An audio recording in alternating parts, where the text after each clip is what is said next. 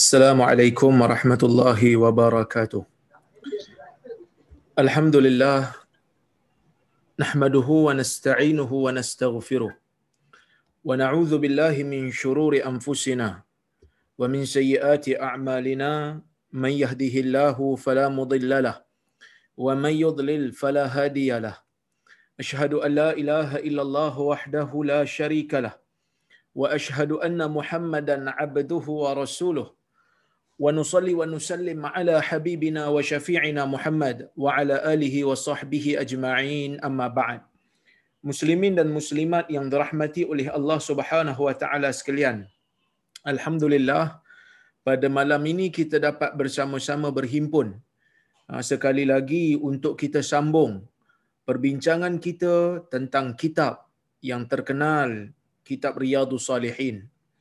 Dan uh, tuan-tuan mungkin ada sebahagian daripada tuan-tuan dan puan-puan yang baru saja bersama untuk uh, menyertai kuliah pada malam ini walaupun sebenarnya kuliah ini kita adakan sudah lama kalau ikut dalam catatan saya insya-Allah pada malam ni kita akan masuk kepada bab yang baru iaitu hadis yang ke-170. Ha, so banyaklah kita dah banyaklah kita dah, dah dah panjang dah kita bincangkan hadis-hadis Nabi sallallahu alaihi wasallam yang ada dalam kitab Riyadhus Salihin ini. Jadi cetakan yang mana tidak menjadi masalah kerana kalau nak ikut cetakan saya yang saya pakai cetakannya adalah cetakan yang berbahasa Arab. Ha ni cetakan saya. Ha, Nuzhatul Muttaqin syarah kepada Riyadhus Salihin karya Syekh Mustafa Bura. Ha, yang mana kitab ni pun uh, saya guna dulu masa belajar. Saya bertalaki dengan Syekh Muhammad Hawa uh, baca kitab ni. Jadi sebab itu kalau tengok kitab saya ni pun dah macam dah terlalu uzur lah. Ha, tapi Masya Allah begitu banyak ah, catatan-catatan yang saya tulis. Jadi kitab ni rare lah. Ha? Kitab yang antik dan mahal lah. Ha? Dia ada sentimental value dan juga academic value lah. Baik, tuan-tuan dan puan-puan dan rahmati Allah sekalian, kita akan masuk kepada bab yang ke-18. Ha? Bab yang ke-18. Babun nahi anil bidai wa muhdathatil umur. Bab pada membicarakan tentang larangan terhadap bid'ah-bid'ah dan perkara-perkara yang baru. Oh, jadi kalau ada yang baru masuk kuliah pada malam ni, saya minta maaf lah. Sebab kadang-kadang ada orang duk kata juga dekat saya, dia kata, Rozaimi ni tak ada cerita pasal lain ke? Asyik cerita pasal bid'ah aja. Ceritalah pasal benda lain. Tak puas hati je pasal bid'ah ni. Sebenarnya, cerita pasal bid'ah ni kita cerita setelah kita sampai kepada pertengahan hampir kepada pertengahan jilid pertama daripada kitab Riyadhus Salihin ni. Uh, yang mana awal-awal dulu kita tak sentuh lagi. Tapi bila sampai kepada bab ni kita kena sentuh. Kerana Nabi sallallahu alaihi wasallam melarang dan mengecam bid'ah. Oleh kerana itulah kita sebut. Kalau Nabi sallallahu alaihi wasallam tidak menyebutkannya, Nabi tidak memberi ancaman kepada pelakunya, maka kita pun tidak menyebutnya tetapi oleh kerana amanah ilmu oleh kerana Nabi Muhammad sallallahu alaihi wasallam memberikan kecaman kepada pelaku-pelaku bid'ah dan perbuatan bid'ah ini oleh kerana itu kita tak ada pilihan. Kita terpaksa untuk membicarakannya juga kerana ia termasuk ah, dalam salah satu daripada bab-bab agama. Oleh kerana itu tuan-tuan dan puan-puan dan rahmati Allah sekalian kalau kita tengok ah, di dalam kitab-kitab fiqh akan kita jumpa bab-bab yang berkaitan dengan bid'ah. Sehingga kan mazhab syafi'i juga tidak terlepas daripada membicarakan perkara-perkara yang dinamakan sebagai bid'ah dan ulama-ulama setiap mazhab boleh kita katakan daripada empat mazhab fiqh ni mereka ada ah, menghukum beberapa perkara sebagai bid'ah kerana menurut mereka ha, kerana menurut mereka amalan-amalan yang dilakukan oleh orang ramai pada ketika itu apabila tidak ada asalnya maka ia termasuk di dalam bid'ah. Allah Subhanahu wa taala berfirman kata al-Imam An-Nawawi. Kata Allah di dalam Al-Quran dalam surah Yunus ayat 32 Allah Taala kata, "Famadza ba'dal haqqi illa ad-dhalal?" Apakah lagi selepas daripada kebenaran ini datang tidak lain tidak bukan ia adalah kesesatan. Maksudnya orang Islam apabila mengucap dua kalimah syahadah, bila dia ucap la ilaha illallah, maka dia mengakui di dalam dirinya bahawasanya dia nak ambil dia nak ambil wahyu ataupun dia nak menerima ajaran agama hanya daripada Allah Subhanahu wa taala. Dia hanya ingin sembah hanyalah Allah. Dia mengaku bahawasanya Allah sajalah yang layak disembah. Yang sebenar-benarnya layak disembah hanyalah Allah Azza wa Jal. Walaupun ada di kalangan manusia ni yang pergi menyembah benda-benda lain tetapi orang Islam setelah dia mengaku dengan kalimah syahadah yang pertama dia tak peduli dengan benda-benda sembahan lain dia hanya memberikan ha, ketaatan yang mutlak tawakal yang mutlak pergantungan yang mutlak minta tolong dengan bantuan yang mutlak. Dia tak minta kepada benda lain melainkan kepada Allah Subhanahu wa taala. Dan apabila dia mengaku bahawasanya Nabi Muhammad sallallahu alaihi wasallam merupakan nabi dia, rasul dia yang diutuskan oleh Allah, maka dia mengaku nak mengambil tata cara akidah, nak mengambil tata cara ibadah, dia mesti ambil daripada lelaki yang Allah Taala utuskan sebagai nabi dan dia sendiri telah berikrar pada diri dia bahawasanya dia nak ambil agama daripada lelaki ini saja yang bernama Muhammad bin Abdullah nabi kita Rasulullah sallallahu alaihi wasallam. Jadi bila kita dah mengaku yang ni, kita dah percaya yang ni adalah yang benar. Allah itulah Tuhan yang benar. Nabi itulah adalah nabi yang benar. Maka tidak ada alasan untuk kita mengikut cara lain tidak ada alasan untuk kita mengikut tata cara selain daripada apa yang ditunjukkan oleh Nabi sallallahu alaihi wasallam. Tak ada cara lain untuk kita tahu apa yang Allah suka dan apa yang Allah tak suka melainkan kita kena kembali kepada pimpinan wahyu yang dibawakan oleh Nabi Muhammad sallallahu alaihi wasallam. Maka Allah mengatakan, "Famaza ba'dal haqqi illa ad-dhalal?" Apa lagi selepas daripada datang kebenaran kalau kamu cari selain daripada kebenaran tidak lain tidak bukan kebenar selain daripada kebenaran yang telah terbentang di hadapan kamu kamu nak cari yang lain lagi. Yang lain itu termasuk di dalam perkara yang sesat. Maka Allah memberikan ancaman di dalam ayat ni bagi mereka yang tidak berpada dengan petunjuk yang ditunjukkan oleh Nabi Muhammad sallallahu alaihi wasallam.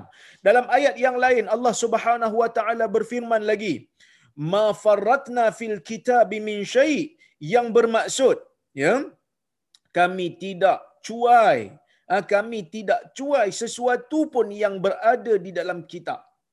Maksudnya tidak ada sesuatu pun, tidak ada satu ibadat pun, tidak ada satu perkara pun yang Allah Subhanahu Wa Taala cuaikan untuk memberitahu kita tentang hukumnya. Kalau benda tu haram, pastinya Allah Taala akan sebut. Kalau tak sebut pun pasti ada ayat lain yang mengisyaratkan hukum tersebut.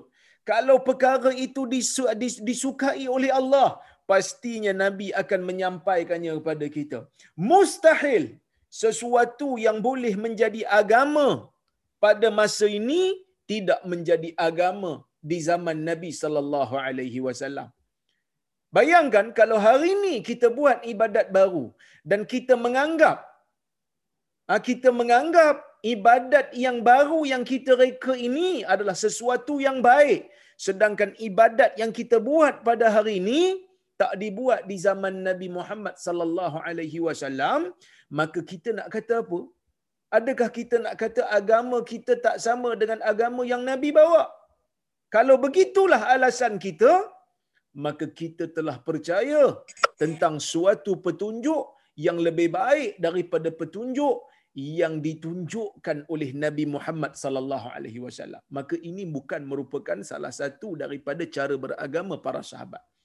Sebab itu, ah, golongan salafus salih mereka mengatakan sesiapa uh, sorry uh, apa-apa bukan sesiapa apa-apa yang tidak menjadi agama di zaman Nabi sallallahu alaihi wasallam maka ia juga tidak menjadi agama di zaman kita kalau zaman Nabi dia tak jadi ibadat zaman kita macam mana boleh jadi ibadat. Jadi benda tu kita kena hati-hati. Ha? Kita kena pastikan betul-betul. Dan Allah Subhanahu Wa Taala berfirman lagi di dalam Al-Quran, "Fa in tanaza'tum fi shay'in farudduhu ila Allah war Rasul." Apabila kamu berbantah-bantah dalam sesuatu perkara, maka kembalikan ia kepada Allah dan Rasul. Ha, kalau kita berbantah, orang ni kata boleh, orang ni kata tak boleh. Orang ni kata okey, orang ni kata tak okey. Orang tu kata buatlah, orang ni kata jangan. Maka kembali kepada Allah. Kembalikan ia kepada Allah. Kembalikan ia kepada Rasul. Tengok Allah kata apa dalam Quran. Dan tengok Nabi kata apa di dalam sunnah. Dan kita buat keputusan. Kerana agama ni ada tuan dia. Kerana agama ni ada pemiliknya. Iaitulah Allah Azza wa Jal. Dan dia hanya menghantar seorang nabi saja untuk kita yang kita wajib ikut syariat di akhir zaman ini iaitu Nabi Muhammad sallallahu alaihi wasallam. Ya, itu yang ayat yang ketiga. Dan ayat yang keempat waqala ta'ala wa anna hadha sirati mustaqima fattabi'uhu wa la tattabi'u subula fatafarraqa bikum an. Dan inilah jalanku. Inilah jalan Muhammad yang lurus maka ikutlah jalan ni. Wala tattabi'u subul. Kamu jangan ikut jalan yang pelbagai. Jangan ikut jalan orang lain. Jangan ikut jalan orang yang mereka reka agama. Nanti mereka akan memecahkan kamu daripada jalan yang sebenar. Allah Azza wa Jal berfirman lagi di dalam Al-Quran. Qul in kuntum tuhibbun Allah fattabi'uni yuhibbukumullah wa yaghfir lakum dhunubakum. Dan Allah Taala kata kepada kepada Nabi Muhammad katakan wahai Muhammad jika kamu semua cintakan kepada Allah maka ikutlah aku. Nabi tak kata siapa yang cinta pada Allah maka beribadatlah banyak-banyak walau tak ikut jalan aku. No. Allah kata dalam ayat ni siapa yang cinta kepada Allah siapa yang sayang kepada Allah siapa yang nak keredaan Allah maka ikut nabi. Bukan renovate ajaran nabi. Bukan ubah sunnah nabi. Bukan pelekeh sunnah nabi dan benci sunnah nabi. No kamu tidak akan sampai kepada keredaan Allah. Kalau begitulah cara kamu beragama. Sebaliknya orang yang nak selamat beragama mesti mengikut jalan nabi. Yuhibbukumullah. Pastinya Allah akan mencintai kamu kalau kamu ikut jalan Nabi Muhammad sallallahu alaihi wasallam wa yaghfir lakum dhunubakum dan pastinya Allah akan mengampunkan dosa-dosa kamu. Jadi tuan-tuan dan puan-puan yang dirahmati Allah sekalian, ayat-ayat Al-Quran ni bagi tahu kat kita tentang kepentingan bila nak beramal ibadat. Beramal ibadat mengikut tata cara Nabi Muhammad sallallahu alaihi wasallam. Bila kita nak beribadat, kena ada disiplin, kata Fudail ibnu Iyad apabila Allah menyebutkan di dalam Al-Quran allazi khalaqal mauta wal hayata liyabluwakum ayyukum ahsanu amala. Tuhan yang menciptakan mati dan hidup untuk menguji kamu. Siapakah di antara kamu yang paling baik amalannya? Kata Fudail ibnu Iyad seorang salafus salih dia mengatakan cara nak dapatkan amalan terbaik ialah dua syarat. Yang pertama al-ikhlas dan dalam dan dan syarat yang kedua ialah ah, syarat yang kedua ialah uh, mutaba'atu sunnah. Yang pertama ikhlas buat sesuatu kerana Allah. Tapi ikhlas semata-mata tidak memadai tuan-tuan dan puan-puan. Kalau dia kata saya sebenarnya ustaz saya ikhlas buat benda ni, tapi dia dia tak buat seperti mana yang ditunjukkan oleh Nabi Muhammad sallallahu alaihi wasallam maka dalam keadaan tu tuan-tuan dan puan-puan dalam keadaan tu tetap amalannya tidak diterima. Ha, tetap amalannya tidak tidak diterima. Oleh kerana tu bila nak beramal saleh bila nak beribadat perlu beribadat mengikut disiplin yang sebenar. Kata Imam Nawawi wal ayatu fil babi kathiratun ma'lumah dan ayat dalam ayat Quran dalam bab ini terlalu banyak dan dimaklumi oleh orang-orang Islam.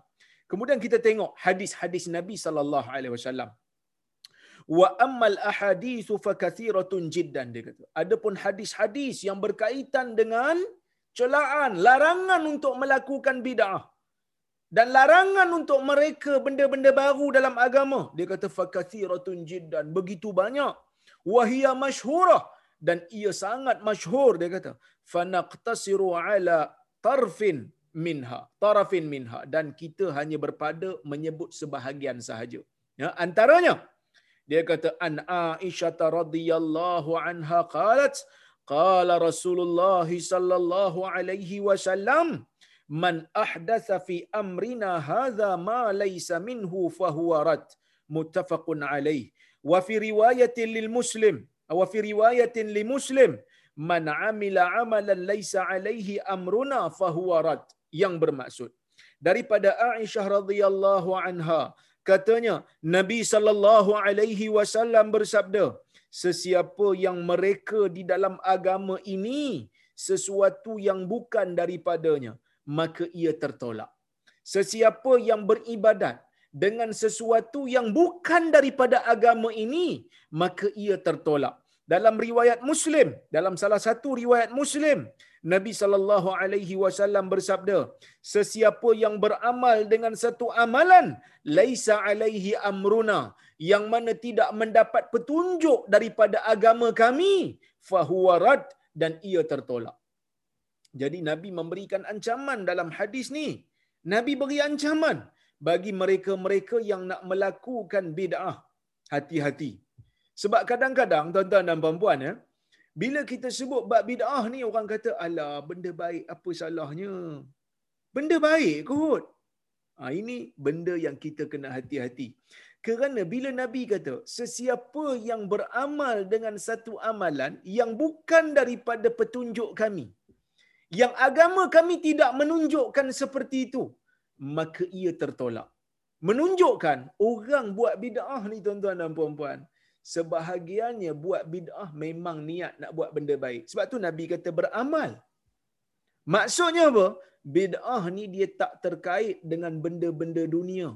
Bid'ah ni terkait dengan benda-benda agama. Yang mana bila kita bincang bab bid'ah, dia berkaitan dengan akidah dan dia berkaitan dengan ibadah. Jadi sebab itu para ulama seperti mana Ibnu Hajar Al-Asqalani dan juga dinukilkan juga oleh beberapa ulama yang lain antaranya Ibnu Kathir mereka mengatakan al aslu fil ibadat at tawaqquf hukum asal di dalam ibadat ini ialah berhenti hukum asal di dalam ibadat ni berhenti maksudnya tak boleh buat ibadat suka-suka kita dok solat isyak tadi empat rakaat kenapa kita solat empat rakaat kerana ada dalil yang menyuruh kalau tak ada dalil kita pun tak reti nak buat macam mana solat solat isyak ni. Sebab tu lepas solat isyak tak ada solat fardu lain. Kita tak boleh kata, oh lepas solat isyak ni tuan-tuan, ada satu lagi solat fardu. Solat sunat memang ada dalam hadis Nabi sebut. Tapi kita kata kita nak buat lagi satu solat fardu. Kita wajibkan anak-anak kita semua. Wajib kita kata. Siapa tak solat lepas isyak, tiga rakaat macam maghrib, dia kata ni witir ke? No, ni bukan witir. Witir buat lepas tu. Yang ni fardu juga. Dia kata mana dalilnya? Tak payah dalil lah. Takkan solat pun salah. Kita kata salah.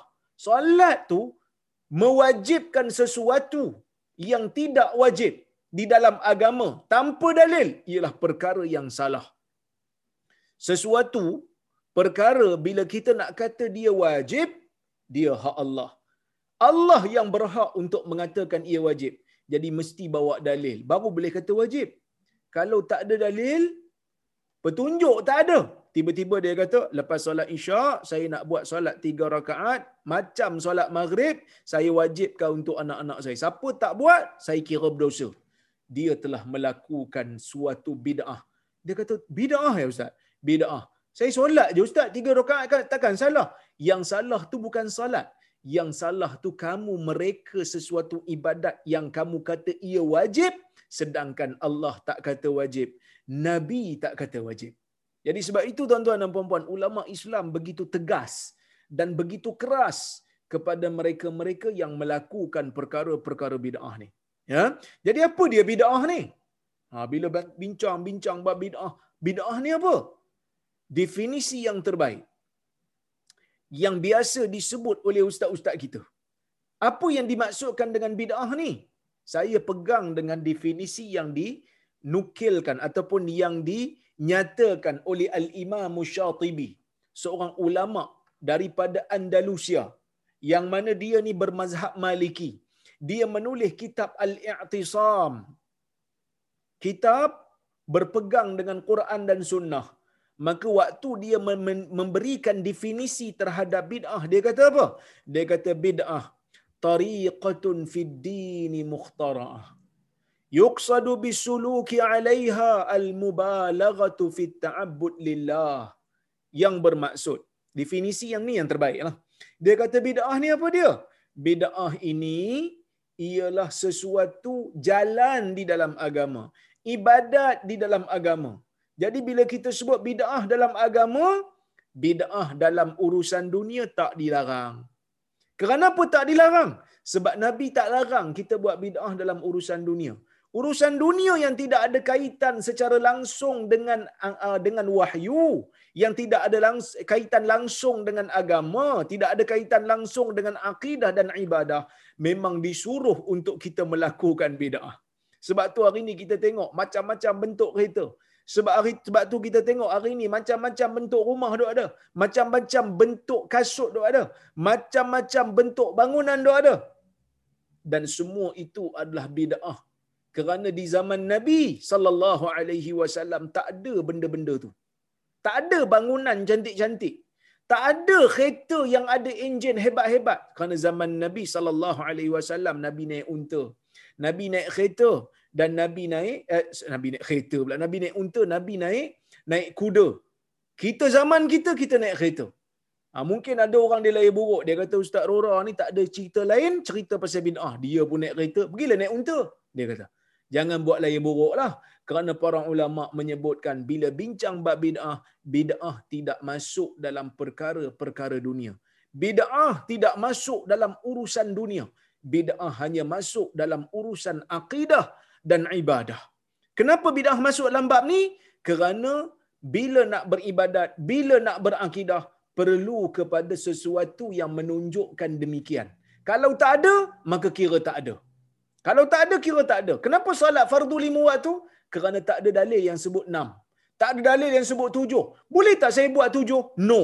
Kalau saya kalau saya buat tujuh, saya kata hari ini saya mengajar. Tuan-tuan, solat fardu sebenarnya tujuh. Bukan lima maka saya telah melakukan bid'ah di dalam di dalam agama ni kerana saya mewajibkan sesuatu yang tidak ada dalilnya. Okey. Bila Asy-Syatibi kata tariqatun fid din, bid'ah yang dilarang dalam agama ni bid'ah dalam urusan agama. Bid'ah dalam urusan akidah, bid'ah dalam urusan ibadah. Jadi kalau urusan dunia tak adalah bid'ah tak dilarang. Bid'ah bid'ah juga tapi dipanggil sebagai bid'ah hasanah. Ha, itu itu yang muncul bid'ah hasanah tu. Kerana sebahagian ulama apabila berbicara bab bid'ah mereka meletakkan makna literal bagi bid'ah. Syatibi dia kata bid'ah ni maknanya spesifik, sesuatu yang dicela dalam agama yang tu dipanggil bid'ah. Manakala selain daripada yang dicela, kalau bid'ah dalam urusan dunia dia kata tak itu tak dipanggil bid'ah, yang tu masalah mursalah. Kan? Tapi sebahagian ulama seperti Al-Imam Syafi'i, Imam Nawawi yang meluaskan makna bid'ah, mereka kata yang itulah bid'ah hasanah. Apa dia? Bid'ah yang bukan dalam urusan agama. Bid'ah yang bukan dalam urusan ibadat khusus. Buat kereta, buat kilang, bentuk bandar bagi elok, perancang bandar dan seumpamanya. Ah, yang ni termasuk dalam bid'ah hasanah. Kenapa Nabi suruh buat bid'ah dalam urusan dunia? Kerana kita memang disuruh memakmurkan dunia ni. Sebab tu kalau ikut zaman Nabi, kementerian-kementerian mana ada? Tapi kita buat kementerian, ada menteri tu, ada menteri ni.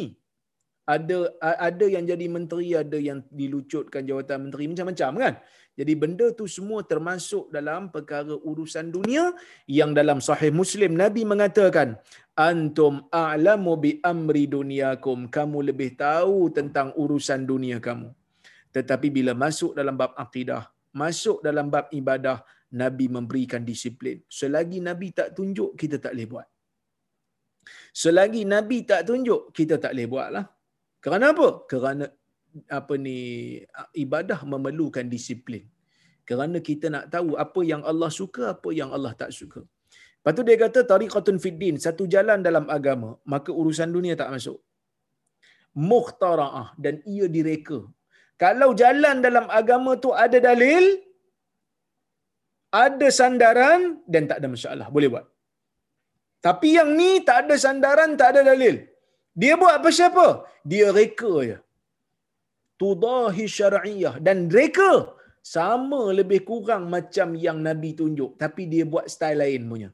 Orang buat solat Jumaat, dia pergi buat solat Rabu, ada khutbah juga. Wajib khutbah. Dan bid'ah. Ha, dan bid'ah. Maka, tudahi syariah. Yuqsadu bisuluki alaiha.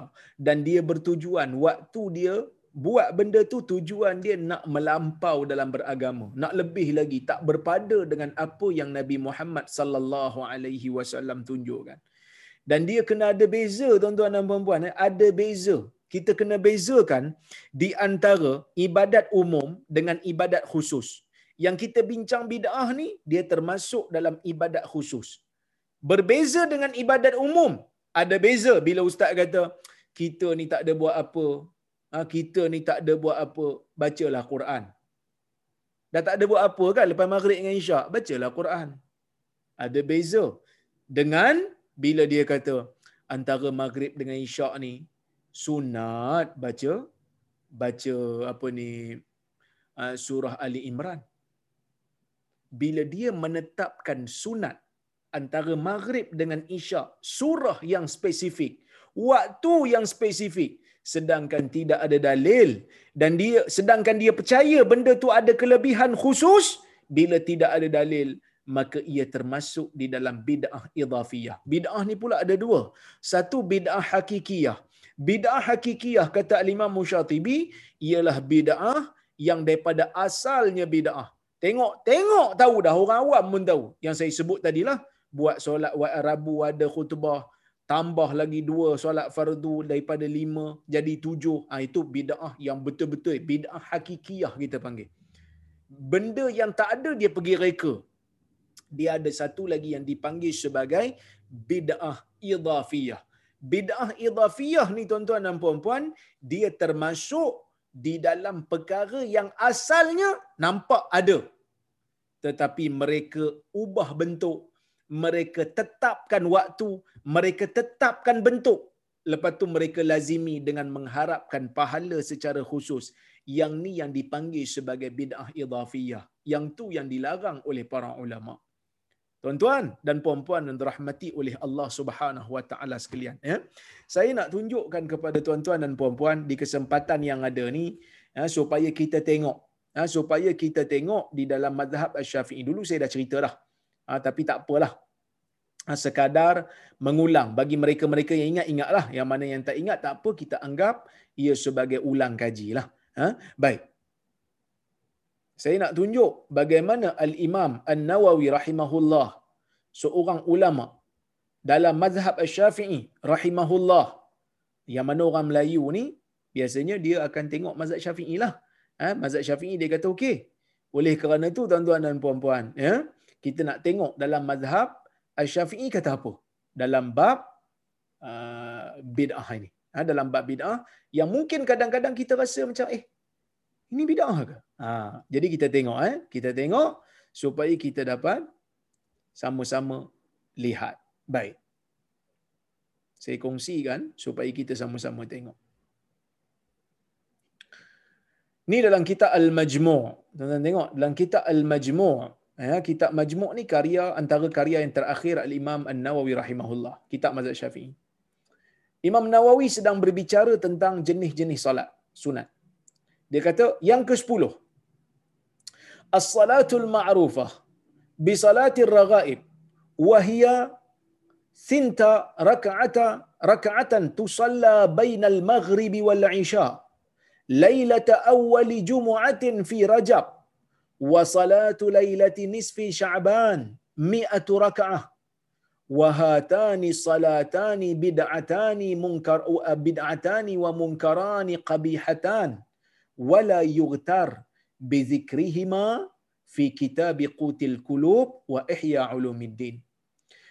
Yang ke-10 dia kata solat yang dikenali dengan salat raghaib iaitu solat 12 rakaat yang dikerjakan di antara maghrib dengan isyak pada malam Jumaat pertama di bulan Rejab.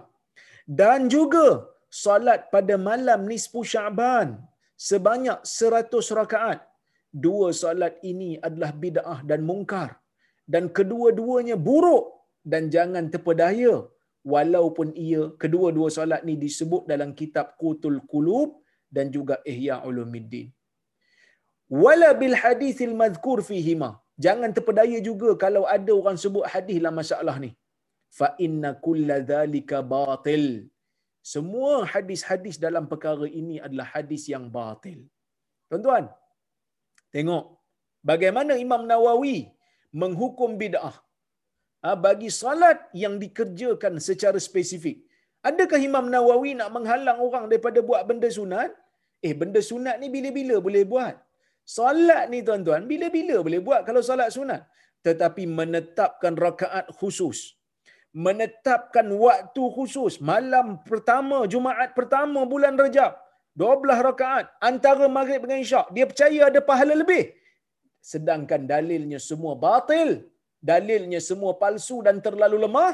Maka dalam keadaan tu Imam Nawawi menghukum perbuatan ini dengan perbuatan bid'ah ha, perbuatan ni dia kata sebagai perbuatan bid'ah. Saya nak tunjukkan kepada tuan-tuan lagi, satu lagi karya Al-Imam Nawawi. Sebab kita sekarang ni baca Riyadhus Salihin ya. Riyadhus Salihin ni karya Imam Nawawi bermazhab Syafi'i. Sebab nanti bila saya bincang bab bid'ah-bid'ah ni orang tak percaya, orang dok ingat ha? saya ni bawa mazhab lain. Saya bawa mazhab apa ni uh, Syafi'i. Uh, Imam Nawawi ni ulama besar dalam mazhab Syafi'i yang mana uh, dia ni memang dianggap sebagai tokoh besar dalam mazhab Syafi'i. Okey, saya buka lagi satu kitab supaya kita tengok. Dalam bab bid'ah ni kita kena serius. Okey? Okey, baik. Saya buka kitab muka surat 152. Kitab ni kitab apa? Kitab Al-Azkar An-Nawawiyah lil Imam An-Nawawi rahimahullah. Ha, Imam Nawawi ada satu kitab dipanggil Kitab Al-Azkar. Jilid satu, muka surat 152. Dia kata faslun wa minal bid'il munkarah ma yaf'aluhu kathirun min jahalatil musallin bin nas at-tarawih min qira'ati suratil an'am bikamaliha في الركعة الأخيرة منها في الليلة السابعة معتقدين أنها مستحبة زاعمي أنها زاعمين أنها نزلت جملة واحدة فيجمعون في فعلهم هذا أنواعا من المنكرات منها اعتقادها مستحبة ومنها إيهام العوام ذلك ومنها تطويل الركعة الثانية على الأولى ومنها التطويل على المأمومين Okey. Apa maksudnya? Maksud dia kata di antara bid'ah yang mungkar juga. Di antara bid'ah yang diingkari juga. Ialah yang dilakukan. Sesuatu yang dilakukan oleh ramai daripada kalangan imam-imam salat yang jahil ketika mana mereka mengimamkan salat tarawih apabila mereka membaca surah An'am secara penuh dalam rakaat terakhir pada malam ketujuh. Bila sampai malam ketujuh Ramadan, salat terakhir, rakaat terakhir, salat tarawih tu bila masuk rakaat terakhir, imam-imam zaman tu mereka akan baca surah An'am dengan mereka beranggapan surah itu secara khusus adalah sunat. Mustahabbah digalakkan secara sunatlah. Za'imina annaha nazalat jumlatan wahidah mereka menganggap mereka percaya surah an'am ini diturunkan sekaligus dan mereka telah menghimpunkan dalam perbuatan mereka ini beberapa perkara yang mungkar beberapa perkara yang dibantah antaranya i'tiqaduha mustahabbah mereka percaya ia sunat secara spesifik antaranya juga mereka mengelirukan orang awam dan antaranya juga mereka memanjangkan rakaat kedua lebih daripada rakaat pertama. Dan mereka juga memanjangkan solat itu kepada orang-orang yang solat di belakang ke, ke atas makmum. Jadi tuan-tuan dan puan-puan dan rahmati Allah sekalian, saya nak bagi tahu ha, di dalam fatwa Imam Nawawi ni bukan nak kata Imam Nawawi tak bagi baca surah. Sunat baca surah dalam solat. Bila kita solat terawih, sunat baca surah lepas baca Fatihah. Tetapi nak kata ada satu surah yang sunat secara spesifik sedangkan tidak ada dalil dan percaya pula. Ha, kita kena baca surah ni lah malam ketujuh ni. Kerana malam ketujuh ni kita kena baca surah An'am sebab ia sunat. Kita kata sunat surah An'am malam ketujuh. Dia kata ya. Mana dalil yang kata sunat malam ketujuh baca An'am? Dia kata kan An'am daripada Quran. Eh, Quran ada banyak surah lagi. Tapi kau kata An'am. Bila kau kata An'am sunat pada malam ketujuh, kena bawa mari bukti. Bawa mari hadis, bawa mari ayat Quran yang kata pada malam ketujuh sunat baca surah An'am. Sedangkan sedangkan ia berbeza eh. Kita tak boleh kata lah apa salahnya baca Quran je kot. Yang salah tu bukan baca Quran sebab dia meletakkan spesifik. Sunat baca surah An'am pada malam ketujuh dalam salat tarawih. Yang ni perlu bukti. Yang ni perlu dalil. Berbeza kalau dia kata, bila dah salat tarawih tu bacalah surah apa pun. Kalau tak, tak ada surah nak baca, baca surah An'am. Itu pun Quran juga. Tu ada beza dengan fatwa yang Imam Nawawi hukum tadi. Isu yang Imam Nawawi hukum tadi, ialah isu yang berbeza iaitu meletakkan sesuatu ibadat yang khusus dengan bentuk yang khusus pada waktu yang khusus dan ada kepercayaan yang khusus. Ada kepercayaan yang khusus sedangkan tidak ada dalil. Dia percaya benda tu ada fadilat secara spesifik dan kena bawa bukti. Kalau tak dia termasuk dalam dia termasuk dalam bid'ah idhafiyah. Tuan-tuan dan puan-puan yang dirahmati Allah Subhanahu wa taala. Ha? mungkin ada di kalangan kita yang kadang-kadang sukarlah untuk terima. Ha, mungkin dia kata, ya, susah ustaz. Ha, kita ni dah biasa dah, kan? Ha, jadi dia kata orang yang apa? Orang macam saya ni lah banyak kali lah kena kan. Saya banyak kali kena bantai ni sebab ni lah. Sebab saya cakap benda yang tak berlapik ni. Saya kata tak benda ni tak ada, tak ada. Benda ni tak ada, kira tak ada lah. Bila tak ada, kita kena kata tak ada. Buat dengan anggapan ada kepercayaan, fadilat, sedangkan dalil tak ada, dia menjadi bid'ah lah. Ustaz berani ke nerakakan orang? Saya bukan nerakakan orang. Kita tengok orang buat maksiat. Saya bagi contoh. Eh. Kita tengok orang buat maksiat. Orang tu mencuri. Orang ni berzina. Orang ni mencuri apa ni merasuah. Kita nak kata benda tu betul ke? Benda tu tak betul. Hang buat benda ni, hang merasuah ni haram. Hang mencuri ni haram. Hang berzina ni haram. Orang yang berzina kata, eh, kau tu ni sikit eh. Kau jangan kata aku ahli neraka. Kita kata kita tak pernah kata awak ahli neraka. Cuma kita kata perbuatan awak tu haram. Sama macam bid'ah. Bila kita nampak benda bid'ah, kita bagi tahu benda bid'ah. Tiba-tiba dia terasa, eh, awak nerakakan saya ke? Saya, kita kata tak. Neraka dengan syurga Allah Ta'ala punya urusan, bukan kita. Habis itu awak kata saya ahli bid'ah. Saya tak kata awak ahli bid'ah, tapi awak benda yang awak buat tu bid'ah. Habis itu saya dalam neraka lah sebab Nabi kata bid'ah dalam neraka. Saya kata saya tak tahu. Seperti mana orang buat maksiat. Walaupun ada dalil kata buat maksiat ni boleh masuk neraka. Tapi awak secara spesifik bukan tugas saya nak menentukan. Kerana saya pun tak tahu saya di mana. Tapi apa yang awak buat tu termasuk dalam perkara bid'ah. Tuan-tuan dan puan-puan rahmati Allah sekalian. Kadang-kadang ada orang fikir dia kata, alah benda baik ustaz apa salahnya? As long as benda tu baik. Kita kata baik tu pada siapa? Siapa yang menentukan benda tu baik? Adakah agama ni hanya berpada dengan akal? Kalau agama ni, ibadat ni hanya berpada dengan akal, sepatutnya khuf tak payah sapu dekat atas, sapu kat bawah. Tahu khuf, stokin yang kita belajar dulu. Awal-awal dulu kita belajar. Ya, bab apa ni, kau tak silap saya, bab apa kita belajar? Bab sabar ke apa? Bab taubat. Bab taubat. Kita belajar hadis daripada Zir bin Hubaish yang mana dia, dia bagi tahu bahawasanya Nabi SAW bila pakai khuf Nabi tak buka. Kalau dia dah pakai siap-siap. Masa dia pakai itu dah ada wuduk siap dah ada wuduk sempurna pakai stoking kulit. Stoking kulit tutup buku lali tutup semua kaki. Sampai ke buku lali bila batal wuduk boleh ambil wuduk macam biasa tang kaki tak payah untuk ambil buka stoking tu untuk basahkan kaki. Sebaliknya basahkan tangan sapu di atas stoking kulit memadai. Sapu di mana? Sapu di atas. Sebab tu Ali bin Abi Talib kata sebab itu Sayyidina Ali bin Abi Talib kata, "Lau kana din kulluhum birra'i, lakana asfala khuf aula bil mashi min a'la." kalaulah agama ini semuanya boleh difikir dengan akal, sudah pastinya bawah stokin itu lebih utama untuk disapu daripada atas. Sedangkan kita sapu atas. Kenapa tak sapu bawah? Sedangkan bawah kotor lagi. Kerana agama bukan semua berdasarkan kepada akal. Agama ada ruang disuruh kita guna akal. Tetapi dalam bab akidah, dalam bab ibadah, benda ni akal tak dipikir.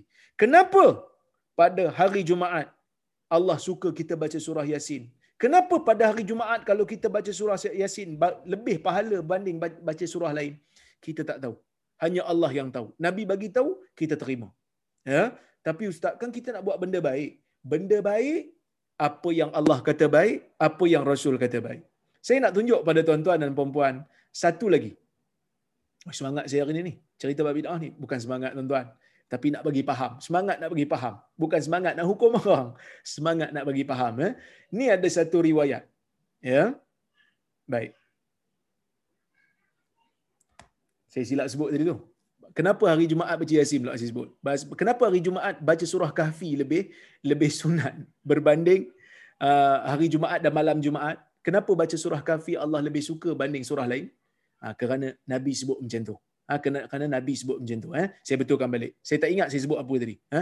Baik. Tapi apa yang saya nak sebut adalah bila ada dalil menyebutkan malam Jumaat, hari Jumaat sunat baca surah Kahf bukan surah Yasin dan kita kena kata baca surah Kahf. Baca surah Kahfi. Ha, baca surah Kahfi. Kerana itu yang Nabi suka, itu Allah Ta'ala suka. Bukan kita pergi reka benda lain, lepas tu kita kata ah, benda ni sunat secara spesifik. Ia tak betul begitu. Baik, saya nak bawa pada tuan-tuan satu hadis. Ah, satu riwayat. Ni kitab Al-Imam Al-Hakim An-Naisaburi. Tajuk dia Al-Mustadrak ala Sahihain. Ha, Mustadrak ala Sahihin karya Al-Imam Al-Hakim An-Naisaburi. Ha, dia ni penulis kitab hadis. Dia kumpulkan hadis yang menurut dia mengikut syarat Bukhari dan Muslim. Okey? Dia bawa sanad. Akhbarani Abu Bakar Muhammad bin Ahmad bin Baloya sampai sanad-sanad panjang ni sampai kepada Nafi'. An-Nafi'. Ha ni saya nak bawa di sini. An-Nafi'. anna rajulan atasa an abd an Abdullah bin Umar radhiyallahu anhuma faqala alhamdulillah wassalamu ala rasulillah faqala ibn Umar wa ana aqulu alhamdulillah wassalamu ala rasulillah walakin laysa hakadha 'allamana rasulullah sallallahu alaihi wasallam idza atasa ahaduna ay yaqula alhamdulillah ala kulli hal dia kata Uh, Nafi' kata ada seorang lelaki. Nafi' ni anak murid Ibnu Ibnu Umar lah. Dia kata ada seorang lelaki bersin di sisi Ibnu Umar. Ibnu Umar ni sahabat. Anak kepada Umar bin Khattab. Lepas dia bersin, dia kata Alhamdulillah wassalamu ala Rasulillah. Alhamdulillah dan salam ke atas Rasulillah. Ibnu Umar kata, aku juga mengucapkan Alhamdulillah dan aku juga memberi salam kepada Rasulullah. Dia kata, aku juga mengucapkan salam sejahtera ke atas Rasulullah tetapi bukan seperti ini yang diajar oleh Nabi kepada kita. Ya, yang diajar oleh Nabi kepada kita apabila salah seorang daripada kita bersin, hendaklah diajar alhamdulillah ala kulli hal. Segala puji bagi Allah dalam setiap keadaan. Kata Imam Hakim hadis ni sahihul isnad. Hadis sahih. Zahabi pula kata hadis juga sahih. So Zahabi pun bersetuju dengan pandangan Al-Imam Al-Hakim dalam isu ni. Maksudnya, Eh Ibnu Umar ni pasal apa dia pergi larang orang nak bagi salam kat Nabi? Dia bukan larang, tetapi dia tak nak orang anggap bahawasanya ya bahawasanya perbuatan memberi salam kepada Nabi ni jadi budaya selepas daripada bersin. Sedangkan bersin ni Nabi aja alhamdulillah saja. Sama ada alhamdulillah ala kulli hal ataupun alhamdulillah sahaja. Oleh kerana itu tuan-tuan dan puan-puan dan rahmati Allah sekalian, ya. Ah, kita sebagai orang Islam ni, ahli sunnah ni, bila dengar sunnah, maka kita beramal lah. Ya, kita beramal dengan sunnah. Kerana Nabi SAW ajar sunnahnya begitu. Ya, baik. Ini pun ada pandangan Ibn Hajar dalam Fathul Bari. Ha, ini pandangan Ibn Hajar dalam Fathul Bari. Saya buka Fathul Bari pada tuan-tuan. Ya, baik. Ada um, satu apa pandangan uh, Ibn Hajar dia apa ni komen tentang amalan yang dibuat di zaman dia oleh orang ramai. Dia kata apa? Waktu baca selepas bersin dia kata wala asla lima atadahu kathiru minan nas min istikmali al-Fatihah ba'da qawlihi alhamdulillahi rabbil alamin. Ya. Wa kadha al-udul min al-hamd ila ashhadu an la ilaha illallah aw taqdimuha 'ala al-hamd fa makruh dia kata. Dia kata, ya. Tidak ada asal bagi amalan yang diadatkan oleh ramai manusia dengan membaca surah Fatihah secara lengkap selepas membaca alhamdulillah. Ya. Ha, mungkin zaman tu bila bersin je alhamdulillah. Dah kata alhamdulillah, alhamdulillah rabbil alamin arrahmanir rahim sampai waladhdallin. Dia kata tidak ada asal benda ni. Wa kadzal udul minal ham. Begitu juga perbuatan pusing daripada baca alhamdulillah, dia tukar kepada berpaling daripada sunnah pergi kepada syahadah. Asyhadu alla ilaha illallah. Ataupun taqdimuha ala alham ataupun lepas bersin dia syahadah dulu lepas tu baru baca alhamdulillah. Fa makruh dia kata. Maka perbuatan tu makruh. Saya nak tanya tuan-tuan dan puan-puan kenapa ibn hajar mengatakan benda ni makruh? Sebab benda ni bila kita amalkan dia telah menjadikan kita meninggalkan sunnah. Kerana sunnah nabi hanya membaca alhamdulillah. Bila kita baca syahadah kita tinggalkan sunnah. Oleh kerana tu tuan-tuan benda yang kita bincang sekarang ini benda yang kita kena bincang dari sudut ilmu. Apabila kita nak bincang tentang bid'ah ataupun tidak, kena masuk kuliah. Kena buka kitab. Tak boleh hanya berpada, alah benda baik apa salahnya? Benda baik apa salahnya? Tak boleh. Kerana bid'ah tak bid'ah ni, para ulama telah susun hukum. Ah, para ulama telah keluarkan fatwa. Maka kita orang awam ni, kita kena follow ha, kita kena follow benda-benda ni. Oleh kerana tu tuan-tuan dan puan-puan rahmati Allah sekalian, ha, kita kena ha, belajar benda ni supaya faham. Kalau tak, kita akan rasa apa yang kita apa yang kita buat itulah yang betul. Kalau tidak, kita akan anggap siapa-siapa bincang bab bidah, ha, kita akan kata dia ni suka untuk dia ni suka untuk memecah belahkan orang.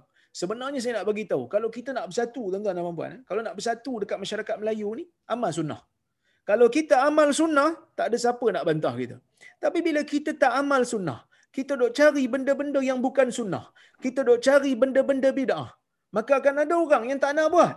Sebab dia kata daripada saya buat benda bid'ah ni, baik saya buat sunnah. Bila kita tengok orang buat lain daripada kita. Sedangkan kita tahu, kita bukan buat benda sunnah pun. Kita buat benda yang bukan sunnah. Orang nak buat sunnah, tiba-tiba kita kecam dia. Sedangkan dia buat benda sunnah. Ha, sedangkan dia buat benda sunnah. Jadi seolah-olah kita telah membenci dan mengecam sunnah. Hati-hati tuan-tuan dan puan-puan. Kadang-kadang kejahilan kita ha, kita tak sedar membawa kita tidak sedar bahawasanya kita telah membenci sunnah Nabi sallallahu alaihi wasallam. Tak suka kat saya tak apa. Tak suka dekat ustaz ni tak apa.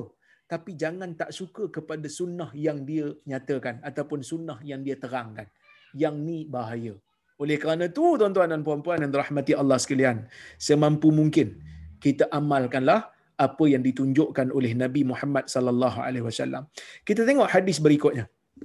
Ha, kita tengok hadis berikutnya dia kata wa an Jabir radhiyallahu anhu qal kana Rasulullah sallallahu alaihi wasallam idza khataba احمرت عيناه وعلى صوته واشتد غضبه حتى كأنه منذر جيش يقول صبحكم ومساكم. ويقول بعثت أنا والساعة كهاتين ويقرن بين أسبوعيه. السبابة والوسطى. ويقول أما بعد فإن خير الحديث كتاب الله وخير الهدي هدي محمد صلى الله عليه وسلم وشر الأمور محدثاتها وكل وكل بدعة ضلالة. ثم يقول أنا أولى بكل مؤمن من نفسه من ترك مالا فلأهله ومن ترك دينا أو ضياع فإلي وعليه. رواه مسلم. حديث رواية إمام مسلم maksudnya daripada Jabir bin Abdullah radhiyallahu anhuma. Ayahnya dia dan ayahnya sahabat Nabi sallallahu alaihi wasallam. Dia kata Nabi ni apabila berkhutbah Nabi bila bagi khutbah, ihmarrat ainah merah mata nabi. Oh, nabi bila bagi khutbah merah mata nabi. Wa ala sautu dan tinggi suara nabi.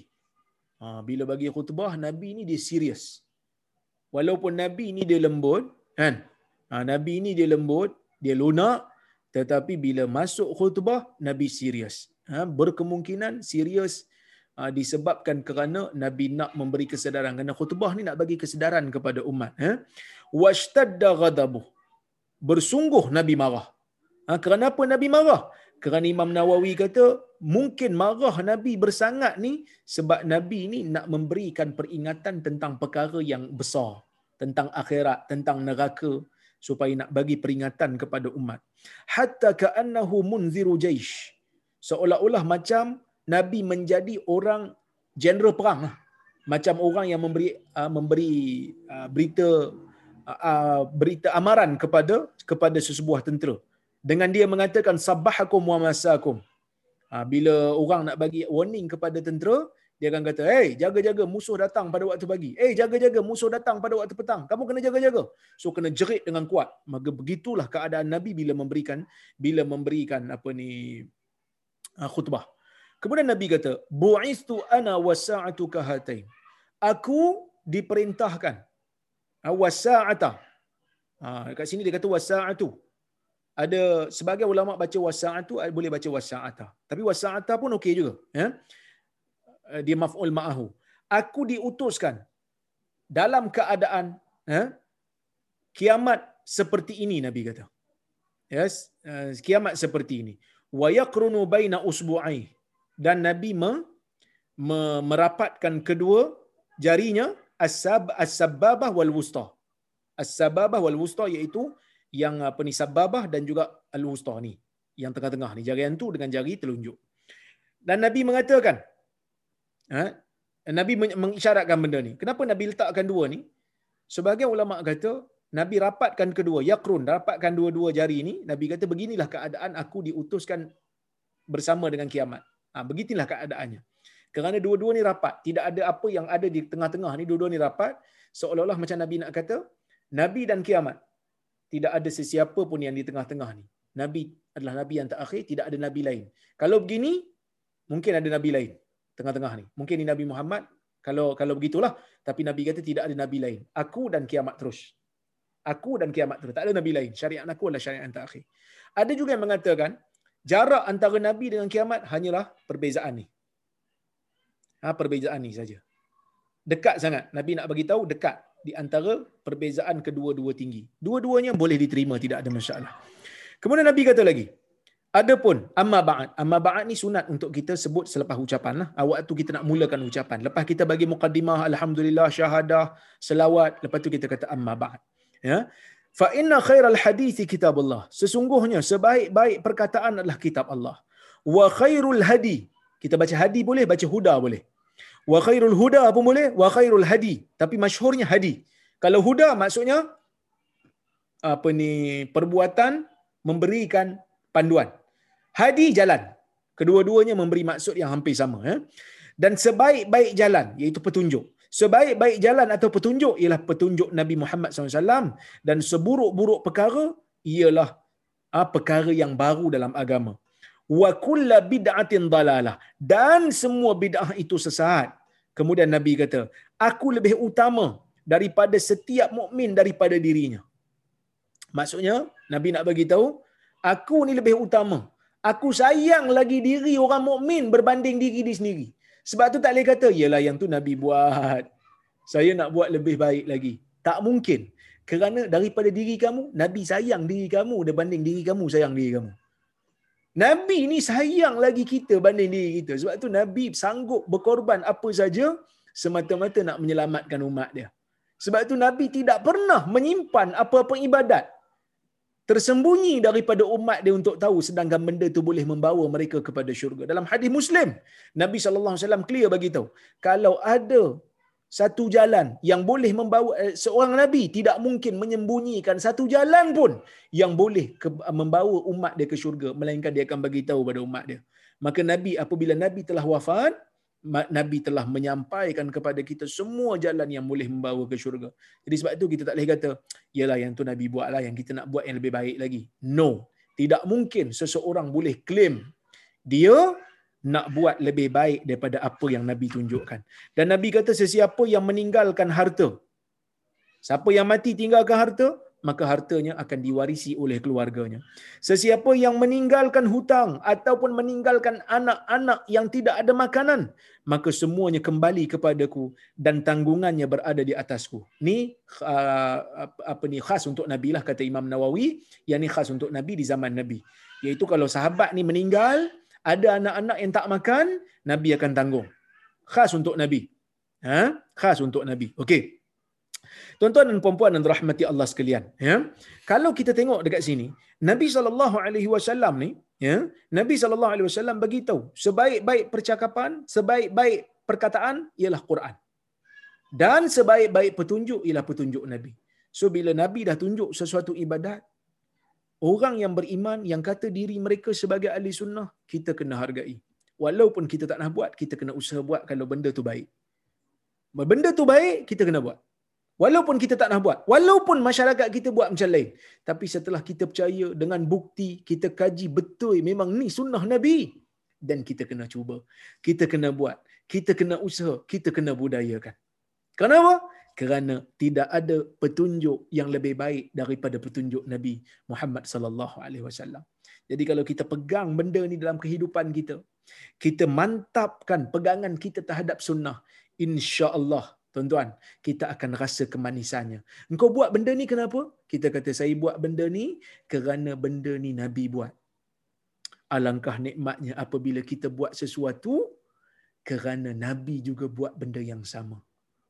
Sebab itu kata Ibnu Mas'ud, Al-qalilu ala sunnah khairum minal kathir ala al-bid'ah. Sikit berada di atas sunnah, al-qalil minas sunnah, khairum minal ijtihad minal bidah. Lebih baik daripada bersungguh banyak, buat banyak tapi berada di atas bidah. Ha, jadi, hati-hati tuan-tuan dan puan-puan. Nak beramal, pastikan amal sunnah. Habis itu Ustaz, macam mana kita nak buat? Kita nak kena rombak lah balik. Kita nak kena marah lah. Kita nak kena maki hamun lah orang yang buat benda yang tak sunnah ni. Jangan. Terangkan elok-elok. Tapi dia pun tak nak ikut lah Ustaz. No problem. No big deal. Kita bagi tahu ya. Satu hari nanti insya-Allah depa ikut. Dulu mandi safar, ustaz-ustaz dok join sekali. Dulu, zaman dulu-dulu. Orang-orang yang ikhlas mula bercakap. Bila mula bercakap, akan ada orang yang menentang. Eh, kita dah buat lama dah mandi safar ni. Tuan tahu mandi safar, mandi safar ni mandi kat sungai. Nak tolak bala bila masuk bulan safar. Saya tak pernah terlibat, tapi saya dengar benda tu. Orang dah mula bercakap. Orang yang ikhlas, ulama-ulama yang ikhlas bercakap, akhirnya budaya tu dapat dibuang. Dan hari ini sangat jarang kita dengar orang buat mandi safar. Ha, sangat jarang kita dengar orang buat mandi safar. Dan hari ini insya-Allah kita ubah. Hari ini insya-Allah kita ubah supaya amalan-amalan sunnah itu terus subur dan orang makin lama makin dekat dengan sunnah. Dulu kita jarang dengar solat gerhana. Dulu kita jarang dengar solat apa ni puasa Arafah. Dulu kita jarang dengar tentang apa ni puasa Ashura. Dulu Ashura orang tak puasa sebahagiannya. Orang dok sibuk kacau bubur Ashura kan. Ha, tapi alhamdulillah hari ni orang dah tahu dah ada puasa Ashura, ada puasa Arafah, ada puasa tiga hari iaitu apa ni hari putih. Maka lama kelamaan sunnah akan dikenali. Kita terus bercakap jangan putus asa. Wallahu a'lam. Mudah-mudahan apa yang saya sampaikan pada malam ini ada kebaikannya untuk diri kita bersama. Saya tidak ada niat apa, saya tidak ada kepentingan apa-apa. Bahkan apa yang saya sebutkan pada malam ini mungkin mengundang kebencian sebahagian daripada kita. Bahkan saya ni pun kena kecam banyak ni pun duk cerita bab bid'ah lah. Selain pada cerita bab hadis, cerita bab bid'ah. Tapi tuan-tuan dan puan-puan, insya-Allah satu hari nanti orang akan kata alhamdulillah kerana dia telah menyampaikan sunnah. Maka pada masa itu tidak ada kegembiraan yang lebih melainkan kegembiraan itulah bila Allah memperkenalkan sunnah pada seseorang melalui lidah kita insya-Allah baik saya tengok kalau kalau ada soalan ataupun komentar kalau saya ada silap di mana-mana Assalamualaikum Ustaz. Waalaikumsalam. Perayaan Maulid Nabi yang popular di Malaysia is considered urusan agama atau dunia? Ah, Maulid Nabi. Pertama saya nak bagi tahu, Maulid Nabi ni memang tak ada zaman Nabi. Sebab tu ulama khilaf bila Nabi lahir. Kalau Nabi dok sambut Maulid, dah tentu tak ada khilaf. Jadi bila Nabi tak sambut, sahabat tak sambut, tabi'i tak sambut, siapa sambut mula-mula? Yang kita kenal mula-mula, setakat kajian kita, kerajaan Fatimiyah, Syiah yang sambut mula-mula. Oleh kerana itu, ulama-ulama kemudian ni mereka berbeza pendapat. Sebahagian daripada mereka mengatakan ia bid'ah. Sambut maulid Nabi bid'ah. Siapa kata bid'ah? Bukan saya. Siapa kata bid'ah? Bukan Wahabi. Siapa kata bid'ah? Asy-Syatibi. Syatibi mengatakan bid'ah. Ya, menyambut maulid Nabi sallallahu alaihi wasallam adalah bid'ah. Siapa kata Syatibi? Ulama besar dalam mazhab Maliki. Ya, dia kata adalah bid'ah. Sebahagian lain, ulama yang lain juga mereka juga mengatakan bid'ah antaranya Al-Fakihani ya Al-Fakihani mengatakan ia adalah bid'ah ya baik um, kalau tanya pada saya ha, sebahagian ulama kata tak mengapa. Ha, seperti Al-Imam Suyuti seperti Ibnu Hajar mereka mengatakan tak mengapa. Kalau tanya pada saya saya saya kata begini maulid ni benda yang umum. Dia satu benda yang umum. Boleh masuk macam-macam dalam tu. Kalau mereka menyambut maulid dengan ada puasa khusus, ada salat khusus, ada tawaf khusus, maka ia termasuk dalam perkara bid'ah. Tetapi kalau dia buat maulid hanya sekadar bercerita tentang ceramah tentang perjuangan Nabi, yang ni bukan ibadat khusus. Yang ni lebih kepada menceritakan sesuatu sirah berdasarkan kepada peristiwa yang sampai ataupun tarikh yang sampai. Yang tu tak ada masalah. Kecuali kalau dia kata buat kita buat ceramah maulid pada hari maulid lebih pahala daripada hari lain then bermasalah dia akan jadi bid'ah lah. kerana tidak ada kelebihan apa pun pada sambutan maulid secara khusus. Cuma kita sambut dengan ceramah yang saya kata boleh tu kerana pada hari itu orang cuti pada hari itu orang nak dengar tentang nabi maka kita cerita bab nabi. Tapi kalau sampai kepercayaan ceramah maulid ni lebih lebih afdal daripada ceramah hari lain sampai nak tukar hari lain ceramah pun tak boleh ha, itu dah jadi bidah lah. Ha, baik Salam doktor. Waalaikumsalam. Minta doktor tolong terangkan apa yang perlu dibuat sekiranya lupa rakaat dalam salat iaitu termasuk sujud sahwi. Tuan-tuan dan puan-puan dan rahmati Allah sekalian. Lupa ni lupa dalam solat benda yang pernah berlaku juga di zaman Nabi SAW. Lupa ni ada dua keadaan. Sama ada dia lupa dengan uh, tiga keadaan sorry. Sama ada dia lupa dengan menambah rakaat lebih ataupun dia lupa mengurangkan rakaat ataupun dia syak. Berapa ke? Berapa? Eh? Tiga ke empat. Kalau dia syak, tiga ke empat, dia kena ambil yang paling kurang. Ha, dia kena ambil yang paling kurang kerana itulah yang yakin. Ha, yang itulah yang paling dia yakin sekali. Kerana yang lebih tu dia, dia syak saja. Kemudian tuan-tuan dan puan-puan, bagi uh, mereka-mereka yang uh, dia ter, terkurang, ya, terkurang di dalam uh, rakaat, ya, dia terkurang di dalam rakaat dia, maka dia dah bagi salam, baru orang bagi tahu, eh, engkau solat ni, ya, engkau solat ni tak cukup rakaat weh. Orang kata kat dia kan. Orang kata kat dia. Dia pun kata, eh, ya ke? Betul eh? Ah, ya. Engkau, ya, solat dua rakaat sedangkan solat ni empat rakaat. Kan? Jadi, apa yang dia perlu buat pada masa itu, dia walaupun dia dah bercakap, dia terus bangun. Dia terus bangun dan dia tambah berapa tak cukup. Ha, dia tambah berapa tak cukup. Okey. So yang pertama tadi apa dia? Dia syak. Berapa eh? Tiga ke empat eh? Dia kena ambil yang tiga. Yang tadi dia bagi salam tak cukup. Dia bagi salam, orang bagi tahu dia. Ataupun dia dah bagi salam. Eh, baru dia teringat. Alamak, aku tak cukup lah. Secara yakin dia, ah, dia apa? Dia tahu secara yakin tak cukup. Dia bangun, angkat takbir balik, tambah apa tak cukup. Yang ketiga terlebih. Dah bagi salam. Kan, dah bagi salam dah. Baru, eh, eh aku solat lima rupanya. Dan ketiga-tiga keadaan ni sama ada syak dia kena ambil yang paling kurang sama ada dia solat kurang dia kena tambah berapa tak cukup lepas tu dan terlebih kalau terlebih tak boleh nak tambah apa dah dah terlebih tiga-tiga ni dia kena sujud sahwi sujud sahwi bila sujud sahwi di hujung solat sebelum bagi salam sujud sahwi sujud dua kali Bacaan apa? Walaupun sebahagian fuqaha mengatakan baca subhana man la yanamu wa la yashu tetapi bacaan itu tidak sahih, bacaan itu tidak ada asal menurut Imam Ibn Hajar, bacaan yang sebenar di dalam sujud sawi adalah sama bacaan di dalam sujud biasa. Subhana rabbiyal a'la. Ya, maka itu perkara yang perlu dilakukan oleh orang yang terlupa di dalam rakaatnya. Wallahu a'lam. Assalamualaikum Ustaz. Waalaikumsalam. Apa pandangan Ustaz tentang ucapan salam tahajud, salam subuh, salam Jumaat? Ini semua tak ada. Salam yang ada Assalamualaikum warahmatullahi wabarakatuh. Itu tahiyatul ahli jannah.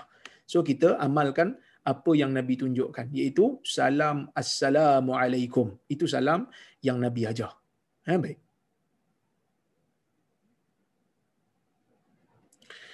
Salam Ustaz. Waalaikumsalam. Apa yang dipegang atau disandarkan oleh mereka yang mengamalkan amalan bid'ah? Sebab pada mereka amalan tersebut bukan bid'ah. Pada mereka ada dalilnya. Ada juga yang memanggil serta-serta amalan bid'ah sebagai bid'ah sana, bukan bid'ah dunia. Kenapa mereka begitu yakin? Kerana ada sebahagian daripada ustaz mereka yang meyakinkan mereka. Orang awam hanya mengikut apa yang ustaz dia bagi tahu. Tetapi malangnya, sebahagian mereka yang ustaz-ustaz ni, sebahagian daripada mereka tidak pun menelaah kitab-kitab dan tidak pun menguasai bab bid'ah ha, tak kuasai pun bab bid'ah ni. Ya, jadi kena kuasai bab bid'ah, baca kitab-kitab yang ulama tulis tentang bid'ah, maka kita akan faham kenapa kita kena serius dalam bab bid'ah. Ya, baik. Qasidah, dia kata ustaz, bagaimana dengan qasidah pula? Ya. Qasidah ni tuan-tuan dan puan-puan, dia syair. Baik, baik. Baik makna syair, baiklah dia. Kalau tak tak syair tu syair yang tak baik, syair yang mencarut, syair syirik, maka berdosa lah. Adakah kasidah itu salah? Tak. Kalau kasidah itu tidak ada unsur yang melampau kepada Nabi SAW. Tidak ada unsur menghina Nabi. Tidak ada unsur menjadikan Nabi anak Tuhan dan lebih daripada apa yang Nabi ada. Seolah-olah macam Nabi tahu benda raib. Maka kasidah itu kalau tak ada unsur-unsur itu, dibenarkan. Bahkan Nabi SAW sendiri pernah ha, menyebutkan kasidah. Nabi pernah apa ni meng, uh, di, di, dialunkan kepada dia ha, kasidah-kasidah waktu dia apa ni waktu baginda sedang mengorek kandak bersama dengan para sahabat Nabi sallallahu alaihi wasallam menyebutkan ha, Nabi sallallahu alaihi wasallam menyebutkan Allahumma la aisha illa aishul akhirah. Ya Allah tidak ada kehidupan yang kekal tidak ada kehidupan yang benar-benar kehidupan melainkan aishul akhirah melainkan kehidupan akhirat. Ya itu yang Nabi sebutkan. Fa akrimil ansar wal muhajirah. Ya Allah uh, muliakan golongan Ansar dan Muhajirah iaitu golongan Muhajirin. Ya.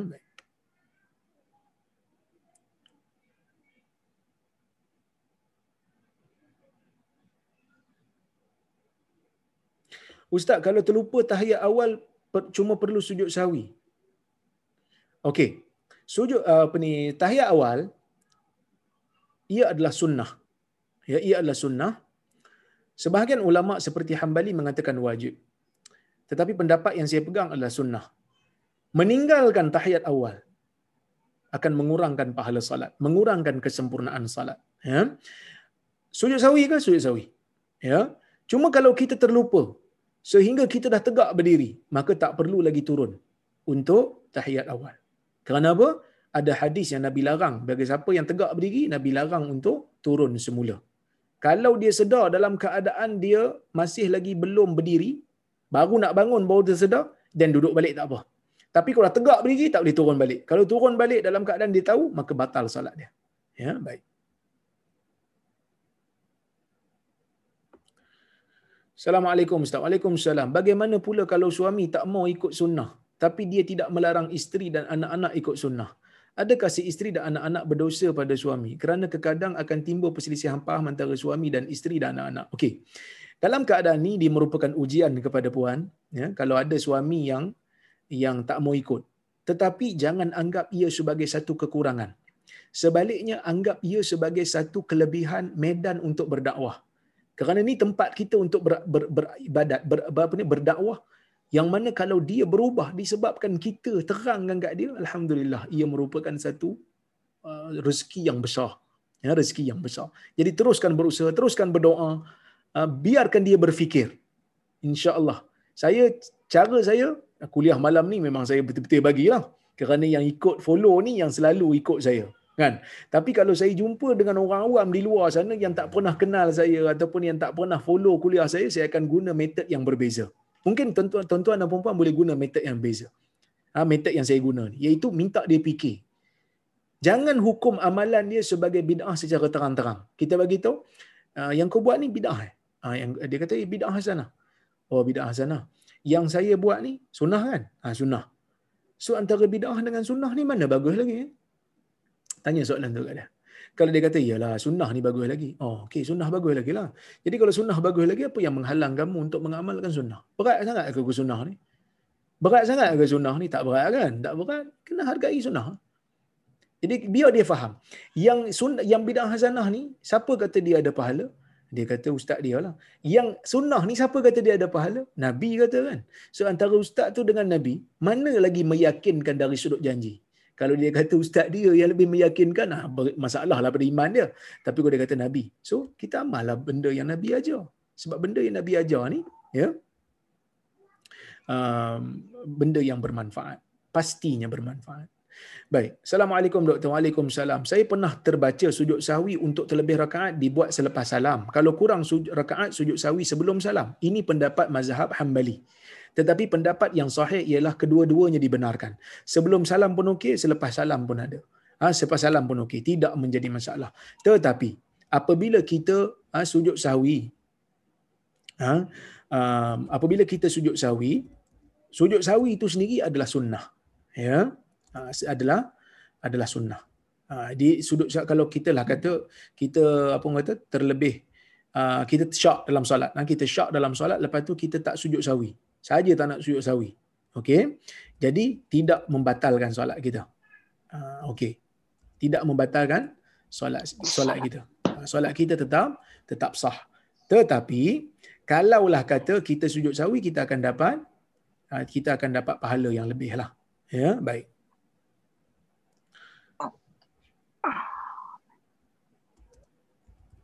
Okey. Banyak soalan ni. Jap.